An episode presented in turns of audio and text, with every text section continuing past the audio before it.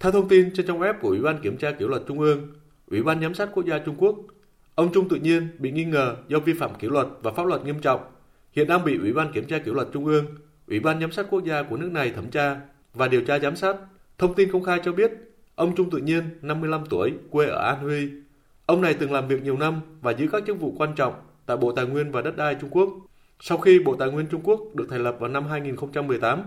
ông này là thành viên tổ đảng Bộ Tài nguyên, Cục trưởng và Bí thư Đảng ủy Cục Khảo sát Địa chất Trung Quốc. Tháng 9 năm 2022, bị cách chức Viện trưởng Viện Khoa học Địa chất Trung Quốc và bị cách chức Cục trưởng Cục Khảo sát Địa chất Trung Quốc một tháng sau đó. Thông tin từ WeChat của Bộ Tài nguyên Trung Quốc cho biết, ông Trung xuất hiện cách đây hơn nửa tháng, tham dự một hội nghị chuyên đề do Bộ Tài nguyên Trung Quốc tổ chức. Được biết, Cục Khảo sát Địa chất Trung Quốc là đơn vị sự nghiệp trực thuộc Bộ Tài nguyên Trung Quốc, có nhiệm vụ triển khai và tổ chức thống nhất công tác thăm dò tài nguyên khoáng sản và địa chất mang tính chiến lược, phúc lợi công và cơ bản của quốc gia, cung cấp các thông tin địa chất cơ bản, góp phần phát triển kinh tế xã hội của Trung Quốc và các nhiệm vụ phúc lợi công cho xã hội.